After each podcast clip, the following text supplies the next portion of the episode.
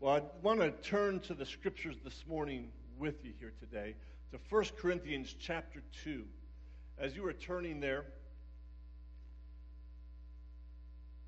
First Corinthians chapter two, this is a letter written nearly two thousand years ago um, by the Apostle Paul. We know him as the Apostle Paul. He began as Saul, a persecutor of the church.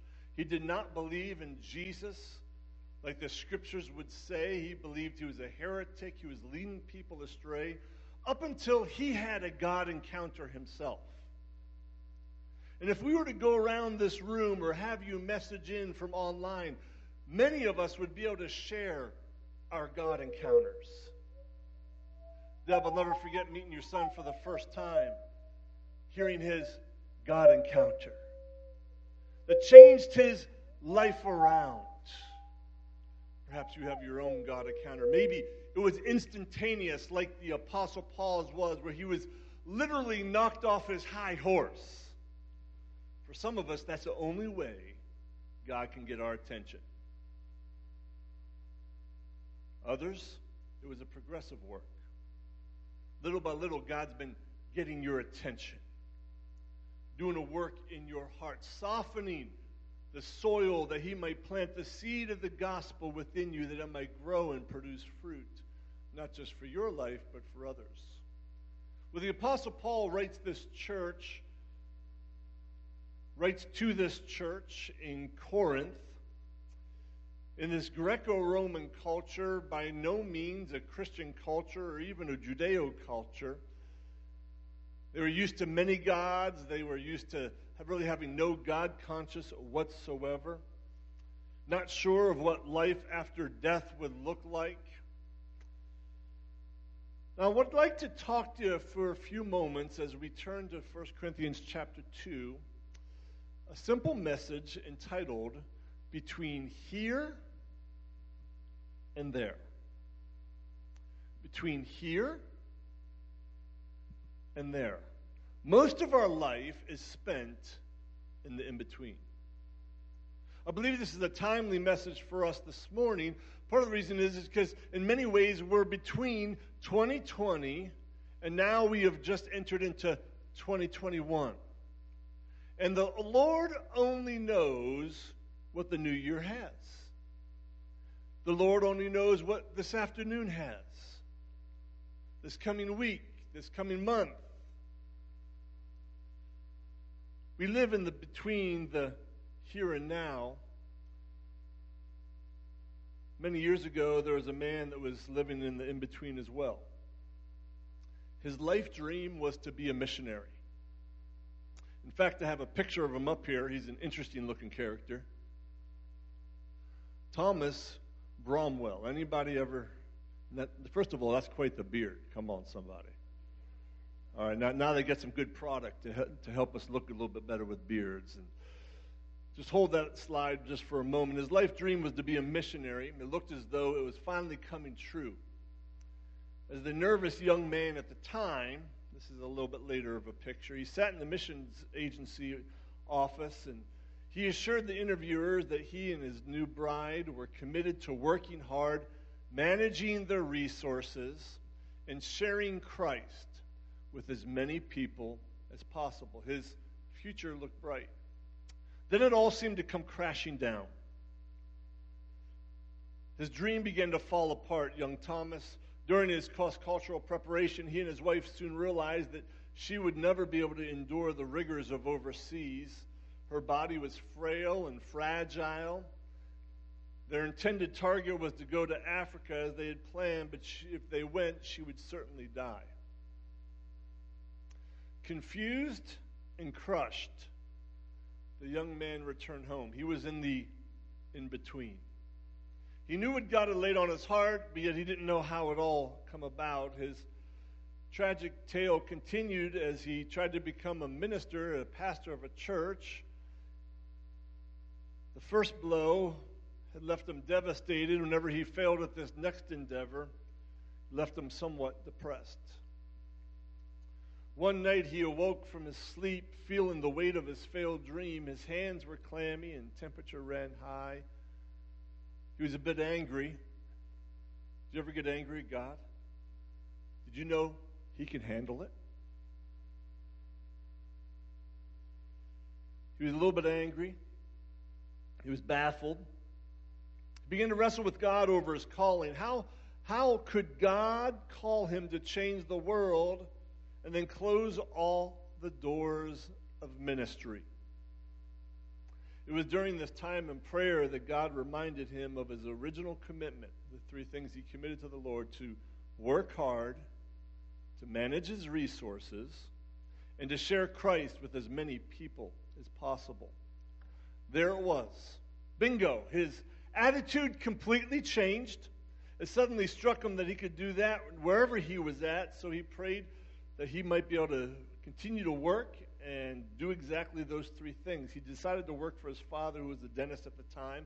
He had a small business on the side that produced juice for church communion services. As his father grew older, the young man took over the business and determined he'd use it to touch the world for Christ. He would keep his promise to financially support others who could go overseas as missionaries. He built the company into a huge enterprise, and in fact, perhaps you've purchased some of this juice before. It was Welch's grape juice. Between here and there. In fact, Mister Welch was actually his last full name. Mister Welch was not only given, given huge sums of money into world missions, he has impacted the world for Christ on mornings such as this, where across the nations we gather together.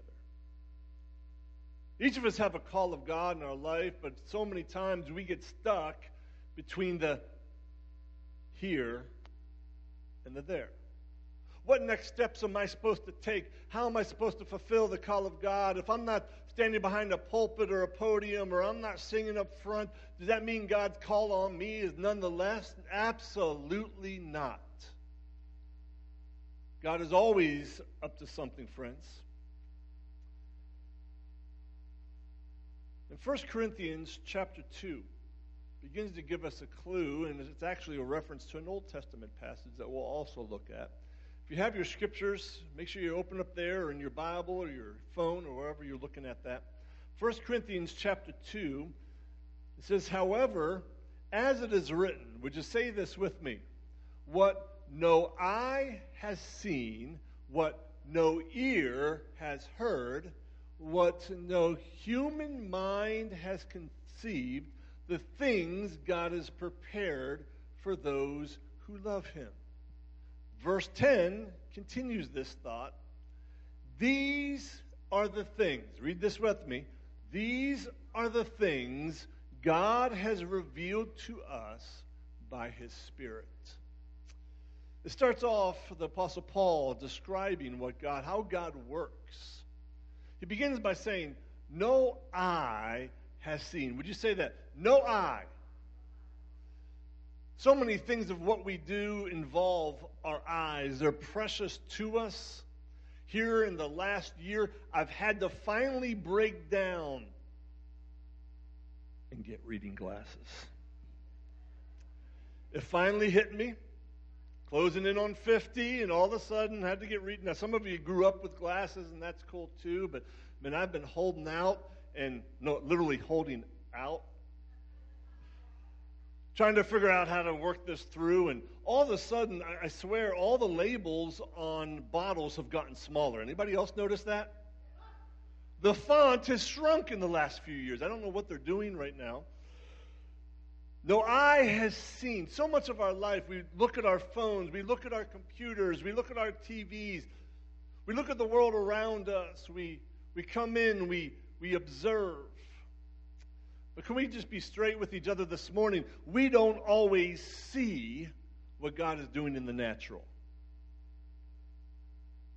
Well, maybe, maybe you're much more spiritual than I am. But oftentimes, I don't see right away all that God is doing in the natural. Why? Because oftentimes what He's doing in the spiritual doesn't show up in the natural right away. It says, "No eye has seen."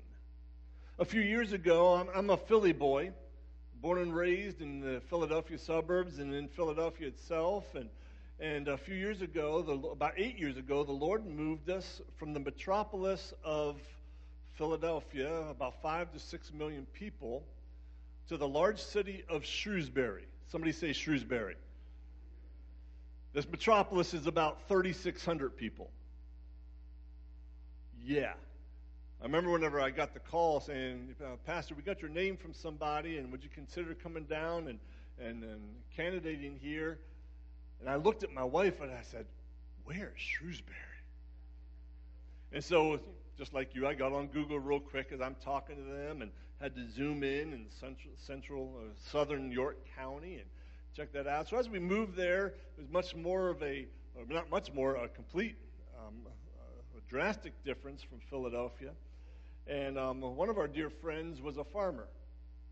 Well, as we went there, I had to do some yard work. I took out a large deck, and so we had a large plot of land um, that we had to plant some grass in. At least it was large for me, okay? It probably wasn't even as big as this. It's probably just from there over. But we had to plant some grass, and so I, I called one of my farmer friends over, and he had a, a skid loader, and he helped me load some dirt and put it down, and, and then we planted grass. And another one of our friends dropped off a hay bale, or straw bale, because um, that, that was his business. And he said, after you plant the grass, make sure you spread hay, the straw out. And so we did all this, or laid the dirt, planted some grass. I think I overseeded a little bit because you wanted to make sure you got every square in there. I spread the straw out. And I looked at my farmer friend, and I said, so now what? And he explained, you know, every couple of days, if it hasn't rained, make sure you, you water it. And then he said, how will I know if it's working? Because I wanted to check about every other day to make sure I did it right, because I had no idea what I was doing. And he goes, whatever you do, don't trust your eyes. I said, if I can't trust my eyes, what am I supposed to trust? That's all I've got here in this process. He goes, He goes, no, no, no, don't trust your eyes. He says, trust the process. And I said, Dan, I, I'm not sure if I'm following you here. I just did the process. Now I've got to keep checking to see. He said, no, don't walk on it. Don't check on it. He said, God's put the power in the seed. Don't trust your eyes. We just got done with a year, can I put it this way? That we couldn't trust our eyes. Everything that we're seeing around us seems to be falling apart. Life is changing. Culture's changing. Um, how our kids are doing school has changed. And, and may, perhaps in time, all that may go back to the way it had been. I don't know what's down the road. Um, everybody that tries to claim that they do, I don't trust anyway. But yet we know who holds tomorrow, friends. We can't see. We don't always know. This is why Scripture says that we don't trust our eyes. We walk by faith, not by... because our eyes can be deceiving. It continues on, teaching them how to discern the will of the Lord and know what eye has seen and no ear. Say that with me. No ear. No ear has heard. There's a lot of voices clamoring for our attention these days. You have the politicians clamoring for our attentions. You've got the news channels clamoring for our attentions. Um, you've got um, shows. You've got media. You've got social media. You've got friends. You have family. There's many voices clamoring for our attention. You've got others' voices that certainly oftentimes are, are loud. You also have, if I can call it this, the self voice. Now, it's okay to talk to yourself, just don't answer yourself back. But we do. We we have, you know, if you're going into a difficult conversation, do you ever have the conversation before the conversation? Yeah, we, we have self-talk, and, and for some of us, some of our self-talk is a little bit broke. We're constantly speaking death. I mean, what does Scripture say? That the power of life and death is in the tongue. Be careful with your words, friends. And especially be careful with your words to yourself. I can't tell you how many times I've spoken things I didn't know that I was even speaking in the moment. Let me, let me just share a few of these pieces with you. Um, the first time this happened to me, we were um, we were um, actually pastoring in Philadelphia. And we were pastoring a, a new startup church. And sometimes whenever you're walking with the Lord, sometimes finances are not abundant. Anybody else ever experience that? Sometimes they are, and other times they're not. I'd rather them to be abundant. Come on, somebody. But other times we're walking by faith, and because there's nothing in our wallet. And I'll never forget, we were moving to a new place. We lived one place for a year, and we're um, going to be renting another place. And as we were moving in, somehow I, we missed it. Um, there was no refrigerator there.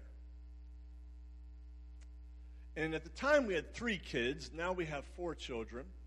And I don't know about you, you kind of need a refrigerator. Okay, there's this thing called milk and eggs and food and leftovers. And, and so as we're moving in, I'll never forget, my wife looked at me, and she goes, "Jason, what are we going to do for a refrigerator?" Because she knew our bank account. Uh, you know, I, I, I could have swept it under the rug with somebody else. Now it'll work out. She knew what was in our account. And I said, "Don't worry, babe. God's going to take care of it." Now, as it came out of my mouth, can I, I know I'm supposed to be more spiritual, but doubt filled my heart. Jason, did you just lie to your wife? I, I didn't know how it was going to work out. And so there we are, and I'm a little bit stressed anyway, because moving is never an enjoyable experience. And um, we're moving things in, and um, all of a sudden, one of our deacons' wives, and we hadn't told anybody what was going on at this point, and it had only been two days since we'd found out anyway, and, and her name is Beverly, and, and Beverly came over the house, and um, she was um, nearing retirement age, so she wasn't really much good for moving furniture. Okay, never would I even ask Beverly to do that. She's a gem. And so we were moving in, you know, dressers and mattresses, and Beverly goes, "Oh, Pastor, wonderful place here." I said, "Oh, Bev, I didn't think you were coming over. I knew you knew you had to work all night," and she was a nurse. She goes, "Well, God told me to come over here." And I said, "Oh, yeah." I said, "Well, what can I do for you?" She said, "No, God said you needed something." And I said, "Oh, I, th- I think we have all that we need." You know, I'm slow, but sometimes I'm worth waiting for. Okay. And she goes, "No, no." I said, "I think we got all the help that we need here." She goes, "No, no, no. God, God told me that you, you needed something, and I needed to provide it." And I said, "Oh, Bev," I said, God, God's taken care of us so many times. She goes, "I know, and He's called me to take care of something for you. What is it?" And she got a mother voice. You know how moms get whenever they're not getting the answer that they want? Amen, mothers? Yep. And um, I said, well, I said, "Bev," I said, "you know, the only thing that I can think of is uh, we somehow missed this in the process, and um, there's no refrigerator in this rental." She goes, "Well, there it is. That's what I'm supposed to provide." I said, "Bev, I could never ask you to do that." She said, "Well, is your wife available?" And so I called Renee, and she, um, Beverly goes, "Can you spare spare your wife for an hour or two?" I said, "I guess so. Where are you guys going?" He goes, "We're going out to get a refrigerator." I said, "Yes, ma'am." And so there they went. They were at, I think it was Home Depot. It was one of the, the big stores. And um, there they are. They're starting to walk around. And whenever somebody wants to bless you, you don't want to ever take advantage of it. Okay? And so we, Renee began to pick out some of the, the smaller ones, the cheaper ones. She goes, "Oh, no, that'll, that won't do." She goes, "Well, how about this one?" "Oh, no, you've got a big family." You've got, and at the time, we had one on the way. The fourth one was getting ready to make the entrance. And um, she ended up picking out a refrigerator, one of those French door ones with the, the bull out. For the next ten years, it was more expensive than any car we owned. Whenever God does things, He does all things well. But here Scripture says, what no ear has heard. Sometimes we don't hear what's going to be happening. We need to be careful with our words, but the voice of others, the voice of self. But friends, the most important voice that we need to hear between the here and the there is God's voice. that this is the way, walk ye in it. This is why I hope that here in the new year, you have made some type of Bible reading schedule for yourself, friends. That every day that you're tracking, because wh- why, why why do you need some type of plan? Because if you don't have a plan, it's kind of like having, I'm um, shooting an arrow and then later on painting on the target. But if I don't have something to track with it, I, I tend to lose track of how many days it's been. We need to get God's word into our hearts, into our souls. And then he says not only that, by the way, Jesus oftentimes ended his messages with, he who has ears to hear, let him what? Hear what the Spirit's saying. What is the Spirit saying to you for this new year? We know all the other voices. What's the Spirit saying to you? Begin to write those things down. Those are the promises of God. Then it says no eye, no ear, no human mind. I mean, the thoughts of man are vast. Our imaginations run wild, but they're oftentimes limited to our resources. I like what Martin Luther used to say, or he wrote technically. He said, you can't help a bird flying over your head, but you can stop it from making a nest in your hair. You know, thoughts come, thoughts go. Be careful which thoughts you hold on to, friends. You can control your thoughts. This is why we're taught in Romans to be transformed by the renewing of our mind. But then at the tail end of this very brief discourse, it says that these things, the things of God, have been revealed to us by His Spirit. So at one point we, we could not see, we could not hear, we couldn't even imagine the way God's going to work things out for us and through us and to us. But hear me this morning, the Spirit has been given to us to reveal the deep things of the Lord. It's not because we're smart enough. It's not because we're good enough. It's not even because we're good looking enough. Or somebody just elbowed their neighbor. You shouldn't have done that. It's because the Spirit of God, by the grace of Jesus Christ, reveals those things to us. Now, all this that he's beginning to teach the church in Corinth is actually taken, as many New Testament scriptures are, from the Old Testament. Turn with me to Isaiah chapter sixty-four. And this begins to give us some instruction of what to do as we're waiting for that voice of the Spirit, for the Lord to direct our steps. Isaiah sixty-four, we're going to start with verse four and go a little bit into verse five. It says, since ancient times no one has heard, no ear has perceived, no eye seen. Very similar, right, to what the Apostle Paul was talking about. God hasn't changed from the Old Testament to the New Testament. Any God besides you who acts on behalf of those who wait for him. In fact, if you have your own paper scriptures this morning, make sure you underline those who wait, or circle that there. Verse five, the beginning part of verse five says, you come to help those who gladly, say these two words with me, do right, and who, say it with me, remember your ways. What do we do in the between the here and the there? We get some clarity here as we go back to Isaiah. And it says this, the first, who acts on behalf of those who, what does it say? I hate waiting. I had a poster up on my wall as a young man, Lord, give me patience, but please hurry. The other day, my friend over here, we were just talking about Chick-fil-A and the lines. Oh, if you want a line, go over to Chick-fil-A. Now, they, they do get the lines moving pretty quick. It's impressive. The other day, we were traveling, and um, we were at Starbucks, and um, for whatever reason, during the, the holiday season, there was about fifteen to twenty cars ahead of us. I said, baby, I don't need coffee this bad. So we hopped on the highway, and she convinced me very gently at the next exit that we did need coffee that bad. I had ears to hear. Come on, somebody. Anybody married out there? So we stopped, and we waited behind ten. Those who wait.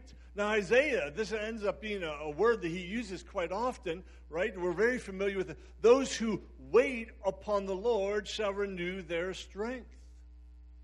Waiting. Waiting is not a passive thing where we're just fiddling our thumbs. We wait in prayer. We wait in faith. And we even wait in obedience, friends.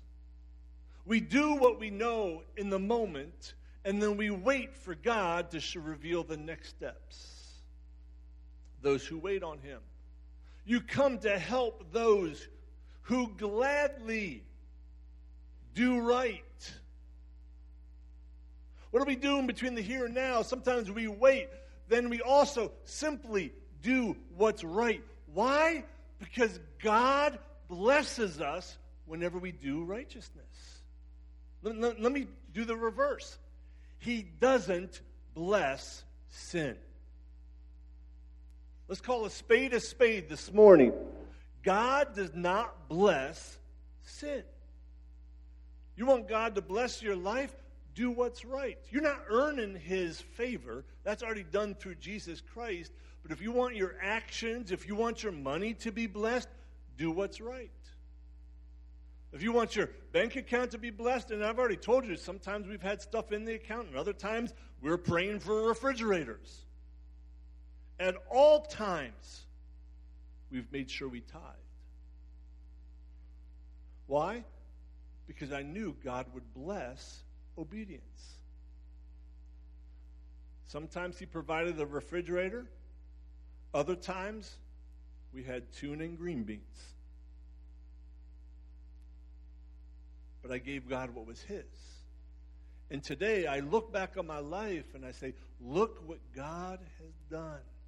I feel so overly blessed. Recently, we just said goodbye. In fact, yesterday, we said goodbye to my son who's going over to the missions field in Mexico.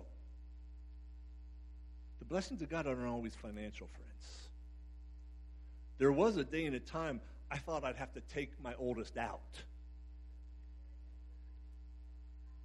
Oh, yeah, you know exactly what I'm saying. You know, I have to lay some hands on a teenage boy. In the name of Jesus. Bam.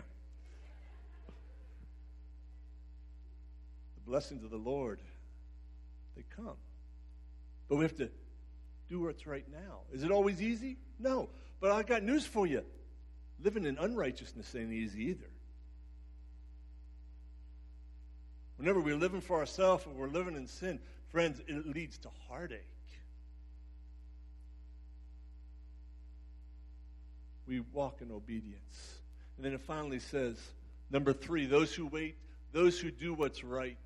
And then in the third one, it says here in Isaiah, revealing to us what we are called to do, and those who remember your ways. I love this one. You know, if, if I was writing the scriptures, I probably wouldn't have included this one.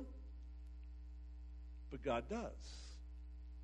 As I read this, I tried to, Lord, Lord, what are you trying to say here? Remembering your ways. And He says, Jason, my ways are directly related to my character. What I do comes from who I am. It's His attributes. It's His personality, if you will. Who is God? What is He like? In fact, this morning, I'm going to need your help for a moment. Share a few attributes of God. A few moments ago, I'll, I'll throw out an obvious one. We were singing the goodness. God is good. What else is He? Just start calling Him out. He's merciful. What else? He's faithful, forgiving, loving. Long-suffering. I, I tested that one a few times. He's kind, holy, gracious, righteous, amazing. Keep Him coming. Come on, friends. Long-suffering, merciful, yes. The goodness of God knows no bounds, friends. Why can we trust whenever our eyes don't see, our ears don't hear, our minds don't know? Because we serve a good God. The goodness of God is great in our life. He has proven himself over and over through the generations, and I can attest he's proven himself over and over in my life, and I bet you you've got some stories too, because some of the same attributes you begin to share are the same ones that came up in my spirit. Can he be trusted? You better believe it.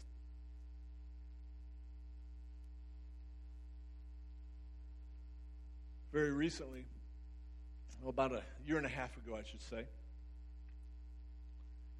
you ever know you can know something intellectually, but emotionally you have to be taught over and over again? And about a year and a half ago, actually, no, it was only about a year ago. It was leading up to last year's Christmas. Um, is whenever we were allowed to gather together and all. Remember the, those good old days? About a year ago. And I was at the Dollar Tree, because right? Nothing packs in the gifts in the stockings better than dollar gifts. Right. And there we were, and of course there, there's a lot of lines during this season. And Emily, I don't know if you mind come back on the keyboard while I share this story. And the one thing is certain during the Christmas season is that oftentimes families go out together, and uh, this one mom, she had a couple kids with her. Now, they were younger kids. Um, one was, he was walking, but he was in a stroller, probably just to keep the kid corralled. Amen. Sometimes you got to keep track of your kid. And so he was in the stroller, and the other one was too old for that. He was probably about five or something like that. And And one of the toys she had gotten them, ju- it seemed just to keep their attention for a little while, were those glow sticks. It was, it was just one of these sides, just like this. You know what I'm talking about? And, and um, it was, a, I don't know, about a good half inch across in diameter. And the little boy was just holding it in the stroller. Well, I'm kind of watching all this unfold, wondering how long this is going to take. And um, all of a sudden, a scene that's happened in my family, perhaps you've seen it in your own family. Big brother snatches the glow stick right out of the little kid's hands. Well, you, you know what happens next, right? They're screaming. Mom! And, you know, it's just something that we've all experienced in all of our families at one time or another. And, and there's this kid screaming, and And, and the little brother, I'll give it right back to you. He's trying to convince the little one, I'll give it right back to you. And mom's like, did you take? So you get this whole family drama thing going on. And I'm like, oh, man, I, I just wanted a few stocking stuffers. And as I was kind of going through a few things myself at the time, trying to figure out where God was leading, what he was doing, I felt like I was between the here and the now, in the no man's zone. I knew God could be trusted, but I didn't know where he was leading. So I was a little frustrated. And all of a sudden, something happened right before my eyes. The little boy that had taken it, the five-year-old, he knelt down by his little brother. And he says, I took it because I want to show you how it works. And he takes it, because the kid's still crying. All right, it's never as clean as the story goes. And what, is, what do you have to do to get those things to light? You have to snap it. You have to break it. And so sure enough, he bends it. Well, that makes the little one scream, Mom, he's breaking it! And no sooner did he break it a few times, all of a sudden, what was on the inside began to shine. And at this point, she'd already paid, and they were starting to seal off, and I'm watching all this unfold. And the little boy, the, the five-year-old, tells the little brother in the stroller, he goes, see, sometimes I had to break it before it works. And it was in that moment the Holy Spirit says, Jason, this frustrating season you've been going through has been me breaking you. So that's what I've put on the inside can come shining through to the outside. And for some of us this morning, we've been in the in-between. And we feel like, you know, this isn't going right. The timing's not right. We're frustrated. We're questioning. And even as a nation, we've been a little bit on edge, just, just a little bit. But could it be, Church of Jesus Christ, that the Lord's been wanting to use this time to stretch, to break, to crack that, so that what's on the inside can come shining out and fulfill its purpose? Maybe, just maybe, we have to be broken before we become useful. And this morning, I don't know what you're going through. I don't know what you're facing. But you've already declared that we serve a good God. You already know that you're serving a merciful God, a holy God, a just God, a faithful God. He is faithful, friends. His timing is not always our timing. Amen? I would have had something done yesterday. His ways are not always our ways. If I had my chance to have purchased my own refrigerator, I knew everything would. But what did I learn? That God sees everything in our life, and He provides for us even whenever He doesn't have to.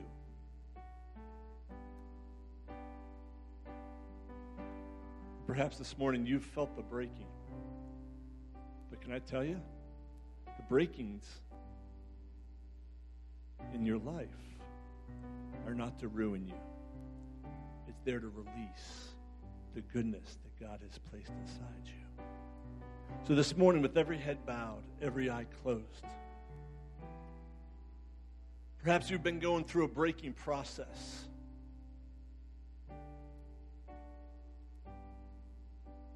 And if you're anything like me, whenever I go through breaking processes, oftentimes I resist the breaking. But since we serve a faithful God, we serve a just God, we serve a kind God, we serve a merciful God, this morning we're going to trust His breaking in our life. And if you've been going through a struggle, or you've been facing some difficulties, or some questions, or some doubts, or for some frustrations in your own life, what we're going to do this morning, we're just going to take a moment. We're going to lift our hands in surrender. Sometimes we lift them in praise, but we're going to lift them in surrender this morning and say, Lord, break me so that what's on the inside, your promises, can come flying through. Heavenly Father, we lift up our hands to you this morning. And Lord, we confess that we don't always know what's going on. We don't know what's around the corner. But today, Lord God, we lift up our hands. We lift up our faith to you and say, Lord, go ahead and finish the process. I don't see it. I don't necessarily hear it. I can't even imagine what you're doing. But I trust you because you're good. For all my life, you have been faithful. All my life, you have been good. And so I surrender to you once again. Can we sing that refrain there? All my life. And all my life you have been faithful. This is who God is, friends. And all my life you have been so, so good. Oh, He is good.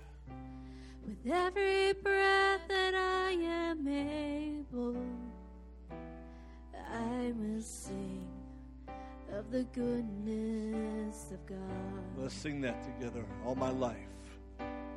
And all my life you have been faithful. Declare it this morning. You may not see it. You may not know it. And all my life you have been so, so good. Oh, you're a good God. With every breath that I am able, I will sing. I will sing of the goodness. We're going to sing that one more time. Let it sink into your spirit. All my life, All my life you have been faithful. Oh, you are faithful, Lord.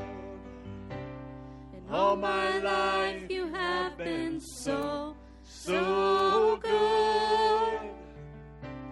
With every breath that I am able, I will sing of the goodness of God. Yes, I will. I will sing of the goodness of God. Jesus. Heavenly Father, we thank you for the goodness that you have displayed. Even before our circumstances came into your goodness and your favor and your mercy and your love and your kindness through the person of Jesus Christ, sending your one and only Son to do for us what we couldn't do for ourselves. And so today, as we come before you today, we come in the name, in the authority of Jesus. Not in our own authority, not in our own righteousness, not in our own acts of righteousness, Lord God. We come because of who Jesus is. And Lord God, we surrender our lives once again for this new year that you have provided. And we will sing of the goodness of God. We love you. Bless my friends this day.